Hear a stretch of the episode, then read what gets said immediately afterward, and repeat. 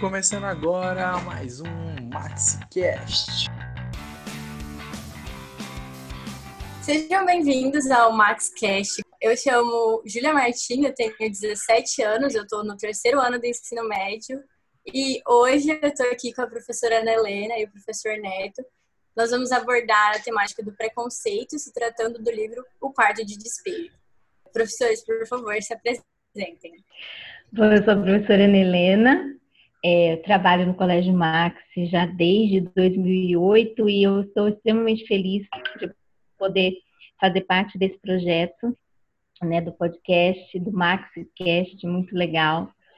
Trabalho com literatura e história da arte e sou particularmente apaixonada por essa obra. Então, acho que vai ser bem legal mesmo né, Neto? É, eu sou o professor Neto, gente.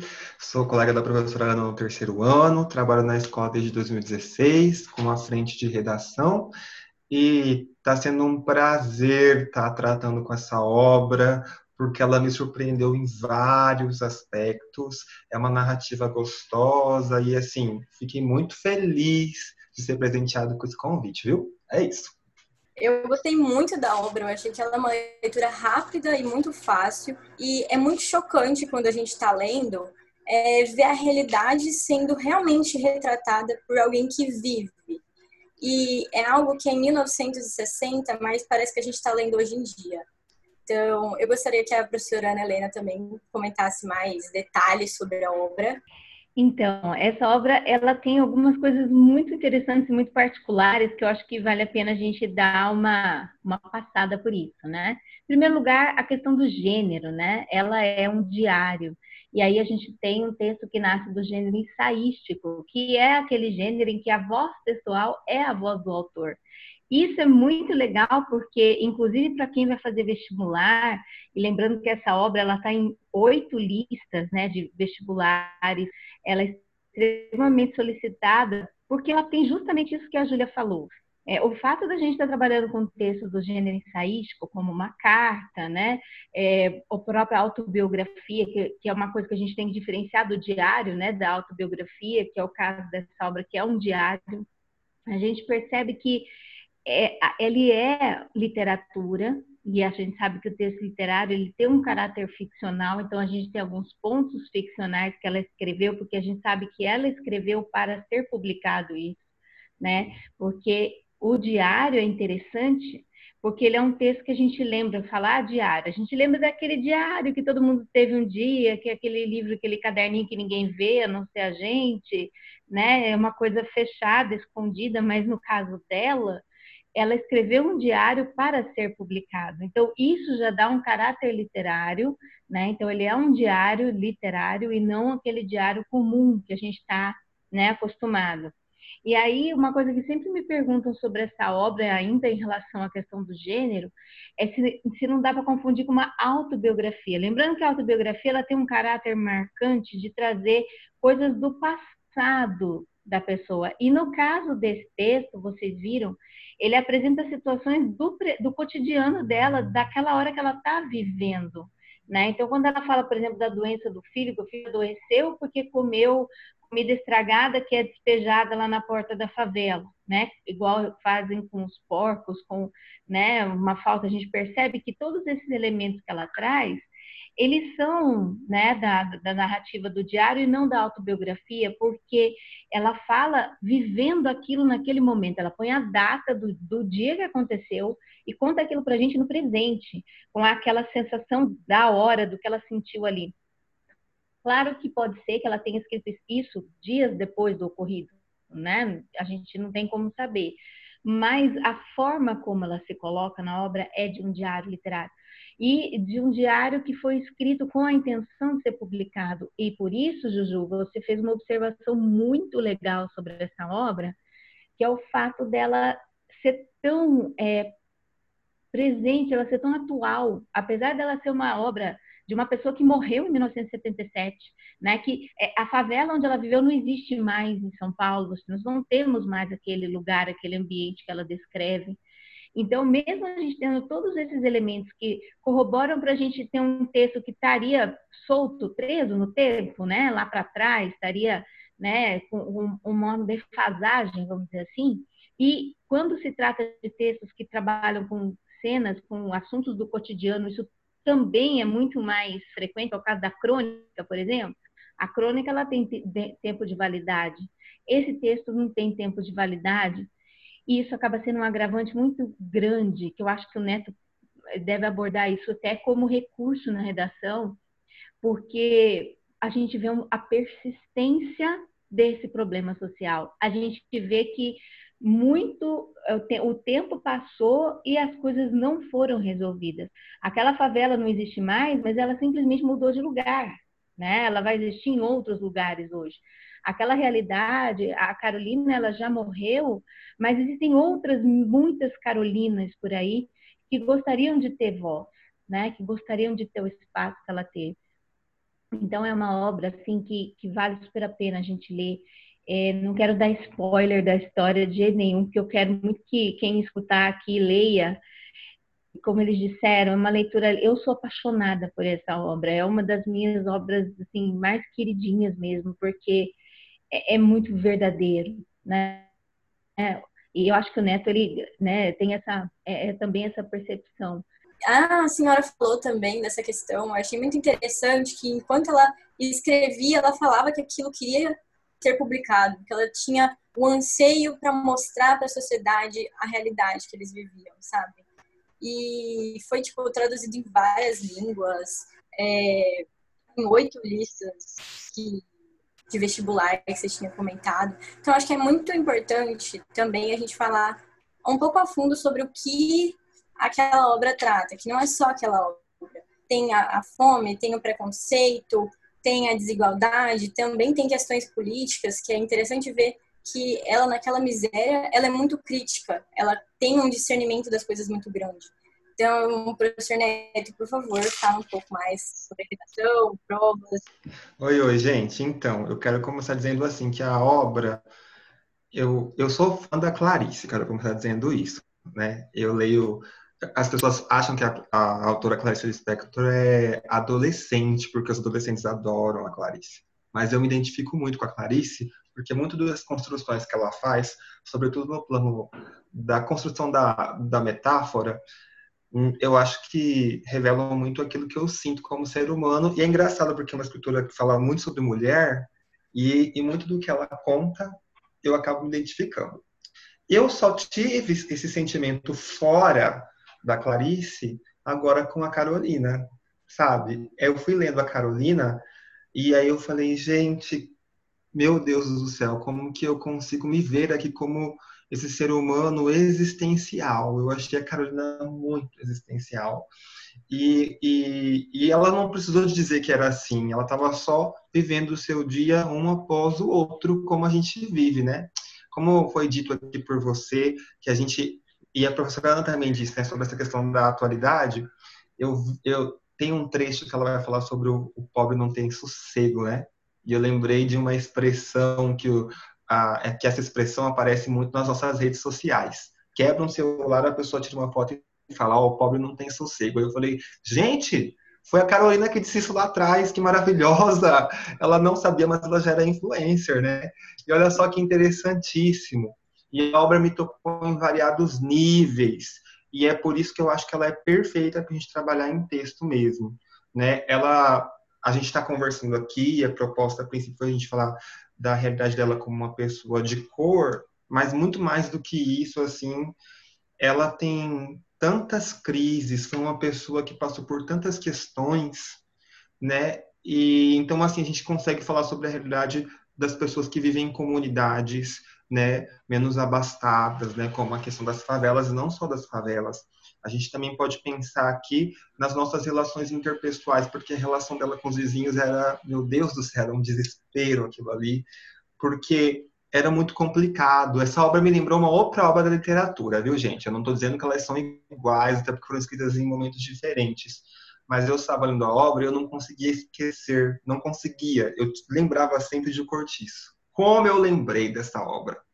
Porque parecia que a Carolina tinha sido retirada do cortiço e tinha, sabe, é uma e aí entra naquilo que a professora Ana falou sobre a persistência dos problemas sociais. né? Porque se eu conseguir fazer essa relação é porque lá atrás, no Cortiço, quando o autor ele trouxe todas aquelas questões e ele abordou todas aquelas questões, né? E em cima de toda uma, uma cosmovisão né, da sociedade, né? Essa questão, eu lembrava muito dessa ideia determinista, sabe? Como que o meio influencia nosso nosso é, comportamento na sociedade. E aí eu observando esse anseio que ela tinha né, de sair do inferno, que é o modo com que ela coloca as coisas dentro da obra, né? E vai mostrando o seu descontentamento com algumas questões. Então, assim, eu também não quero ficar dando spoiler porque não é legal, mas eu quero dizer assim que vocês deveriam ler. Meninos, vocês têm de ler. Porque ela fala sobre o que é ser mulher, o que é ser mãe, ela falou que é ser uma pessoa negra, ela falou que é ser pobre, ela mostra a, a polícia, a relação da polícia com as crianças. Eu fiquei chocado quando ela passa por esse trechinho em que um menino de nove anos é, sabe, a polícia chama para conversar. E aí a gente começa a olhar o nosso contexto social e perceber que isso também não mudou.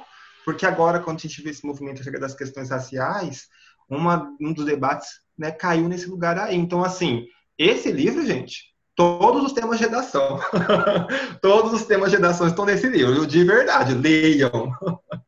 Legal. Eu queria só pegar um gancho aqui com o que o Neto falou, nessa comparação literária, né, com a questão do cortiço e, e colocar para vocês uma, uma, uma, situação que pode parecer como um exercício mesmo, né, de, de, de, vestibular nessa obra. É muito interessante essa comparação que o Neto fez é, com, a, com a obra do Cortiço, que foi escrita no final do século XIX, né, com essa obra que é do século XX, e, e, a gente perceber essa persistência, que ainda é uma, uma consequência de todo o processo de industrialização que o Brasil teve né, na segunda metade do século XIX, enfim. É, é interessante a gente perceber porque lá o Aloysio de Azevedo, na, na forma da no gênero narrativo, né, do romance, ele traz para nós um narrador onisciente, onipresente lá no cortiço, que é um narrador que consegue explorar muito profundamente muitos personagens. Então, são, o Cortiço são muitas histórias dentro de uma história, né? E, e o legal que, que o, essa comparação que o Neto fez, assim, achei fenomenal, porque, com certeza, ali, por exemplo, na Rita Baiana, a gente tem um pouco da Carolina.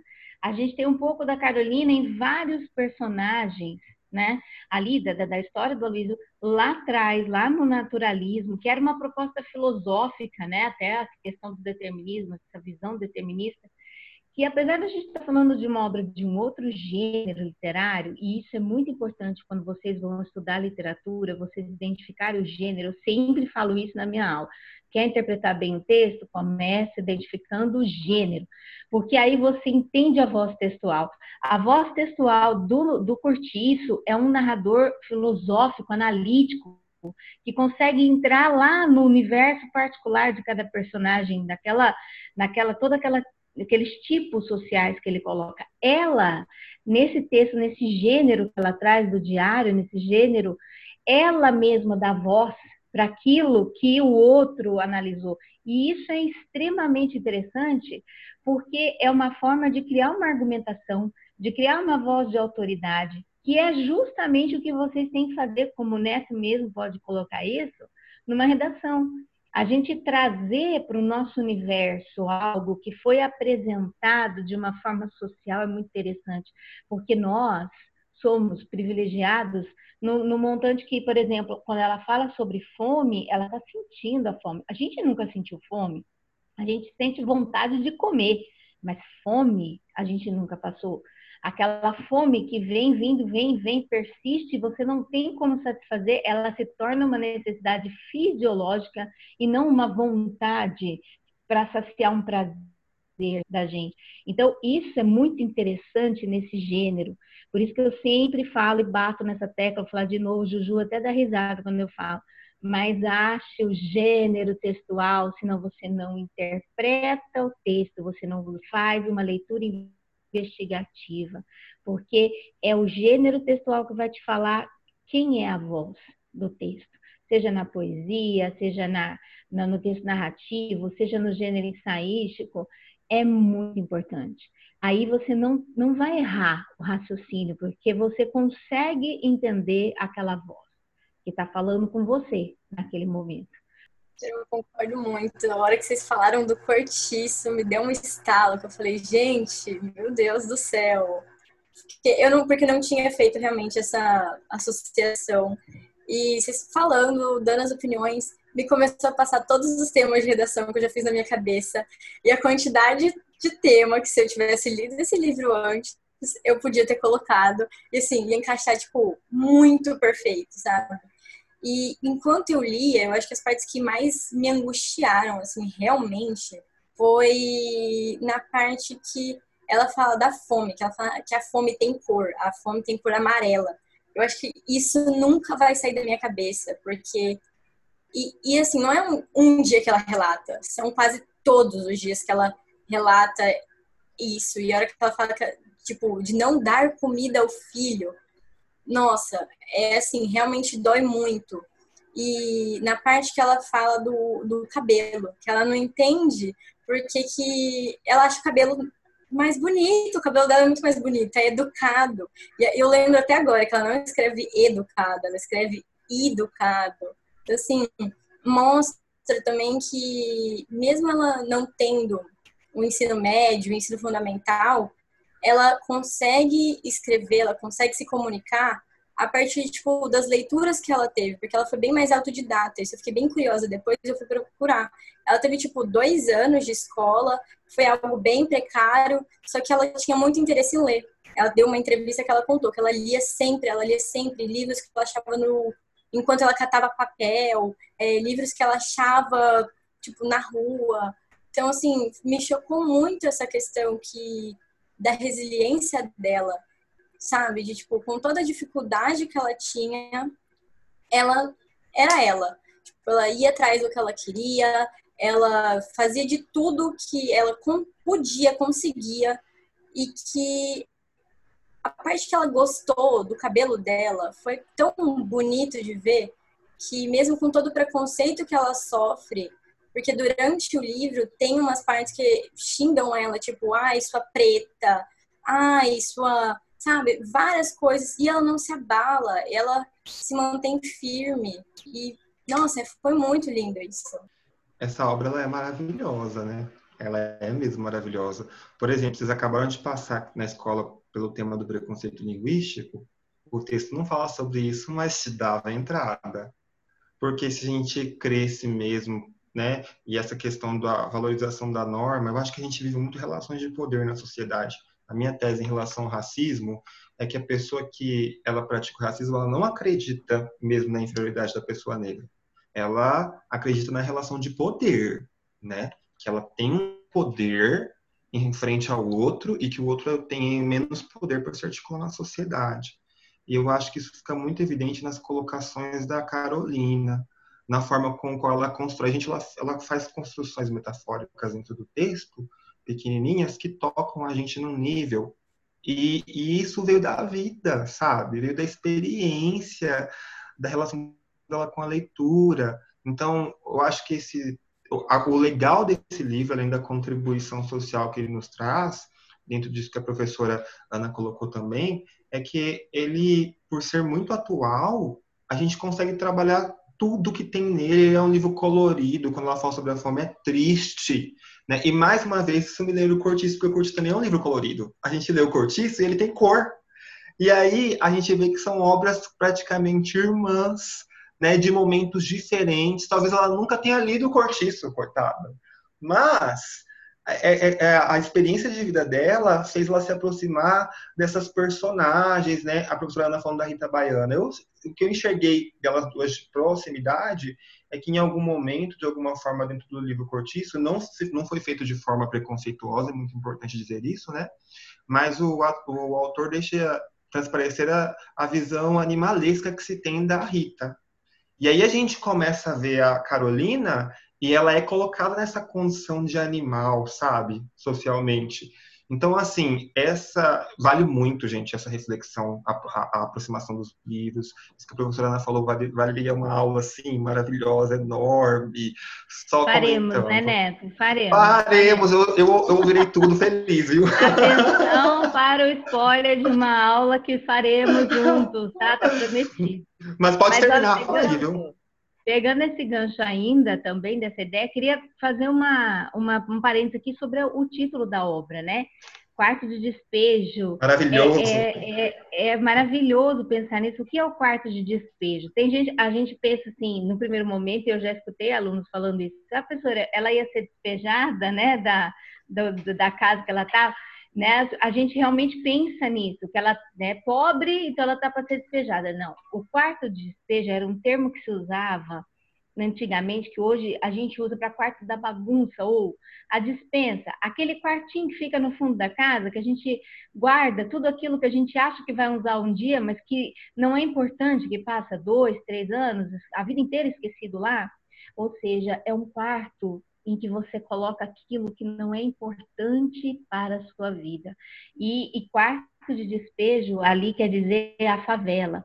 Ela entende que para a sociedade a favela funciona como um quarto de despejo. É um lugar onde se colocam as pessoas, as vidas que não têm importância, que não, não são relevantes, que não são vistas, né, que não são consideradas. E essa pandemia que a gente vive hoje, essa situação que a gente vive hoje aqui no Brasil, né, deu uma visibilidade assustadora quando a gente teve aquele projeto de ajuda financeira e as pessoas precisavam de um CPF para pedir esse projeto e milhões de brasileiros surgiram do nada. E, e, então isso é uma coisa assim que a gente pensa, o quarto de despejo ele só aumentou, ele só cresceu, mesmo a gente tendo essa conversa, mesmo a gente tendo organizações mundiais nacionais, internacionais, e a Juju pode falar muito bem sobre essas organizações que visam essa questão política, social. A gente tem uma narrativa extensa, né, nesses lugares, nesses nesses meios intelectuais de pessoas importantes pensa, que pensam, mas e aí? Até onde isso está realmente sendo aplicado, né? De sair da narrativa e passar para a prática. Então, a gente precisou de, uma, de, de, um, de um, problema generalizado, que, de tirar a gente do, do, do, do, quintal da nossa casa. Tipo assim, não é um problema no Brasil, é um problema no mundo. Né? E aí, aqui, o problema do mundo chegou aqui e começou a mostrar o que tinha no nosso quarto de despejo. E são coisas e pessoas e pessoas e pessoas. Eu acho que isso é fenomenal para a gente pensar como uma argumentação, como uma linha de raciocínio até para analisar essa obra, porque a dica que eu quero deixar para vocês é qualquer obra literária que você for ler, leia analiticamente, não leia com aquela leitura assim, tipo, ah, gostei, não gostei, ah, é legal, não é legal. Não é assim que a gente é, olha uma obra literária, né? É, é, analítica mesmo. Quando que ela foi escrita, por quem, qual que é o gênero e o que, que ela tem ali do, do, viés real, social. Aí ela ganha uma cor diferente, já a gente falando de cores, ela ganha uma qualquer obra ganha uma cor diferente. Aí não importa mais se a gente pega um texto com um padrão normativo incrível do Machado de Assis, por exemplo, e esse texto extremamente simples, coloquial, né, cheio de inadequações normativas da Carolina, mas quando a gente põe na balança, eles têm um peso artístico literário idêntico. Eles são equivalentes, eles têm, né, as diferenças é que fazem esse peso ser equilibrado.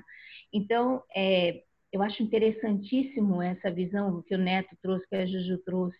Eu queria que eles discorressem um pouquinho mais nesse tempo que a gente tem ainda de conversa, porque eu acho que é um viés muito lindo a gente pensar nessa coisa do quarto de despejo, né? Do que é o despejo hoje no mundo. Eu acho que a gente vê isso em vários variados níveis, né? Veja bem, a professora falando sobre isso, eu já lembrei, por exemplo, da nossa falta de empatia com, com quem está morrendo, por exemplo, agora com essa situação do coronavírus, né? É uma situação. A gente vive uma sociedade do descarte. Olha aí o quarto de despejo. A gente vive numa sociedade de descarte. Aí volta lá para que ficou senso comum, tudo bem, a citação, né? Do, da, da, sociedade do descarte. Mas tá aí dentro, inserido dentro da coisa toda. E, e, por exemplo, os debates recentemente agora em São Paulo pediram, não sei se vocês viram, né? As escolas particulares pediram para voltar na frente das escolas públicas. E aí o secretário de Educação disse que ninguém ia começar separadamente, porque era importante que a sociedade começasse todo mundo junto, a partir do igual, né? E eu não vou entrar no mérito da valoração da coisa, mas eu só quero é, destacar que muita gente achou a colocação é, ruim, porque né, há problema do outro. E aí essa visão do problema do outro recai bem naquilo que a Maria, tá, a Carolina estava falando, né? Que ela deixa evidente como que a nossa sociedade ela olha para o desfavorecido como o que está no quarto de despejo. Eu queria puxar um pouquinho antes que o professor falou da questão da Rita Baiana, de como o Aloysio descreve ela uma coisa animalesca. E durante a obra tem momentos que a Carolina fala que tipo as pessoas olham para ela de uma forma diferente por ela ser uma mulher livre. Ela se intitula assim porque ela não tem marido e ela tem três filhos e cada um é de um pai.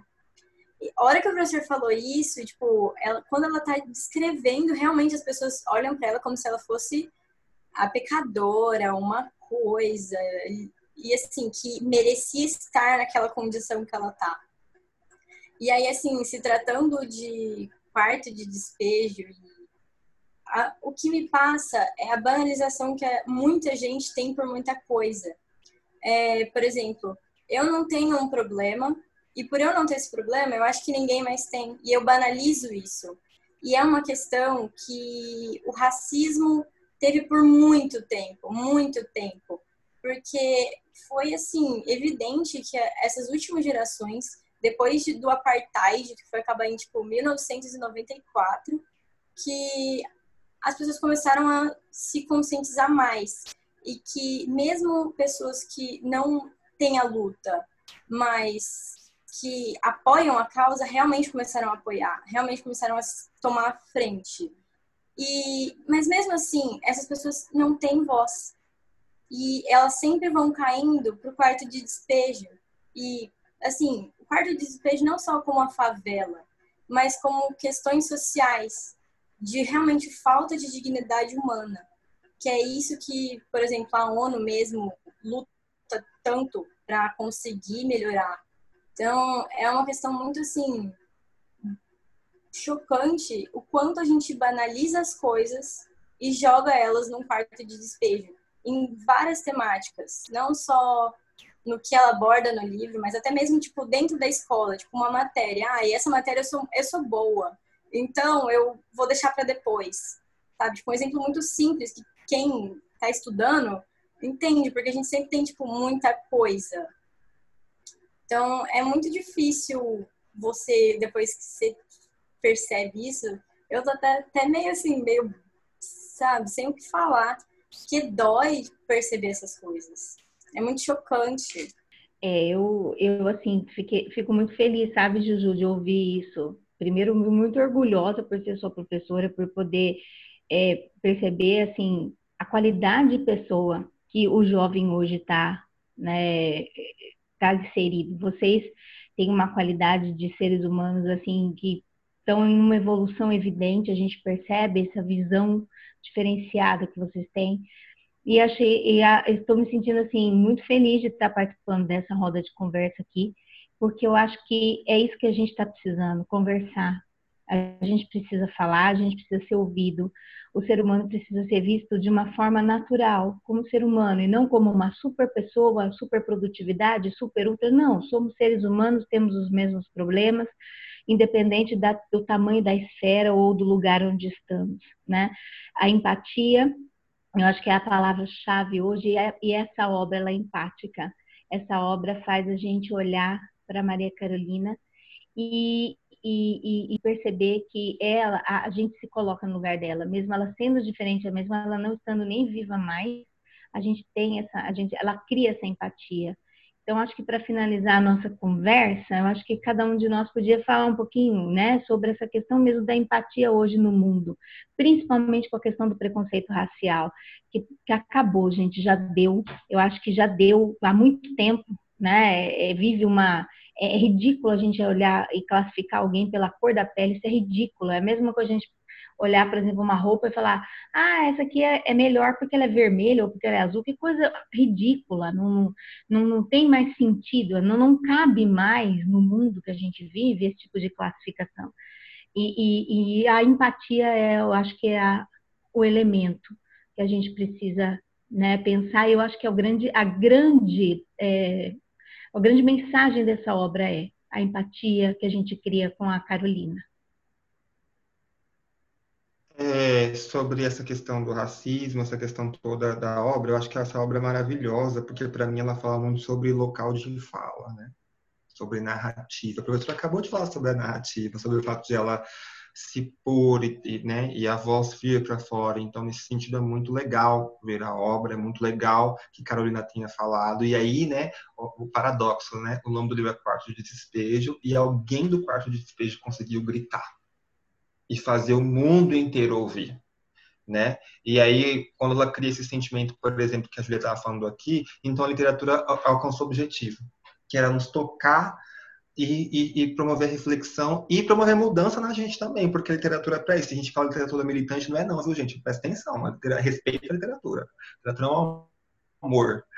E, e eu quero dizer assim que estou muito feliz. Eu estou muito feliz por toda essa conversa, né? E quanto ao racismo, a obra, para mim, a grande questão dela é essa. Ela deu voz a alguém que vive essas dores para se colocar ali. E isso não hoje. Isso lá atrás, num tempo em que essa pessoa dificilmente conseguiria ter voz. Então fez o mundo refletir, e isso é uma coisa muito legal, viu? E como a professora Ana disse, racismo não, viu, gente? Over, não adianta, nós estamos aqui, nós continuaremos aqui na sociedade lutando. É, mas eu acho que é muito uma questão de consciência humana e que está mudando muito isso. A escola está dando mais espaço para isso, a escola está abordando mais. E assim, é, não abordando de uma forma doutrinadora, tipo, não, nunca, porque não é o papel da escola, mas a escola está passando princípios é, baseado na igualdade, na empatia, e, assim, é isso que vai mudar, porque é muito difícil, uh, por exemplo, uma pessoa que já tem, sei lá, 60 anos mudar de ideia, do que você conseguir formar uma criança empática, sabe? Eu acho que isso está fazendo uma grande diferença para as pessoas, assim, se posicionarem de uma forma melhor e realmente não acabar, porque é algo muito utópico, mas sabe, mitigar o racismo na sociedade e eu queria muito agradecer o professor Neto, a professora Ana Helena e toda a produção que nos ajudaram nesse podcast, que, assim, me deram a oportunidade de estar aqui e de ler uma obra que realmente me chocou muito e que vale muito a pena, porque eu acho que eu nunca teria lido se, assim, não fosse por um podcast. E é uma coisa que realmente valeu tanto a pena que é, não tem nem o que falar, gente. Muito obrigada mesmo. Eu quero agradecer muito também o colégio, né, o Serginho, o Luiz, o pessoal do marketing da escola, que são pessoas que têm essas iniciativas, a gente precisa mesmo é, dar voz né, a, também a, a, esse outro lado, a democracia, ela pede isso, a gente tem que olhar os dois, todos os lados, a gente tem que dar voz para todos os lados, então eu quero agradecer muito a oportunidade de estar aqui e de estar podendo falar de uma obra da literatura que não é segredo para ninguém, que é o, a paixão da minha vida, a arte, a literatura, e essa obra particular é aquela obra do coração. Obrigada mesmo e espero que vocês tenham gostado aqui dessa conversa. Eu quero agradecer a todo mundo. Quero agradecer à escola que promoveu esse espaço de conversa. Quero agradecer a Ana que sugeriu a obra e a obra ela é maravilhosa mesmo. Leiam, meninos. São várias pessoas que nunca sabem maravilhosa. E a Júlia que tão jovem, né, resolveu conversar conosco aqui tão prontamente, de coração aberto. Quero agradecer a você, ouvinte, que está aí nos ouvindo, né? E a gente vai ficar muito feliz de saber que você se interessou pela nossa conversa, viu? E é isso, olha, é um prazer eu tenho orgulho como professor, eu acho que a professora Ana também, saber que essa geração, apesar de tudo que nós estamos vivendo, ela tem se engajado, sabe? Ela tem se sensibilizado e ela está aqui, ó. E nós estamos aqui com vocês também, viu? Obrigadão, pessoal.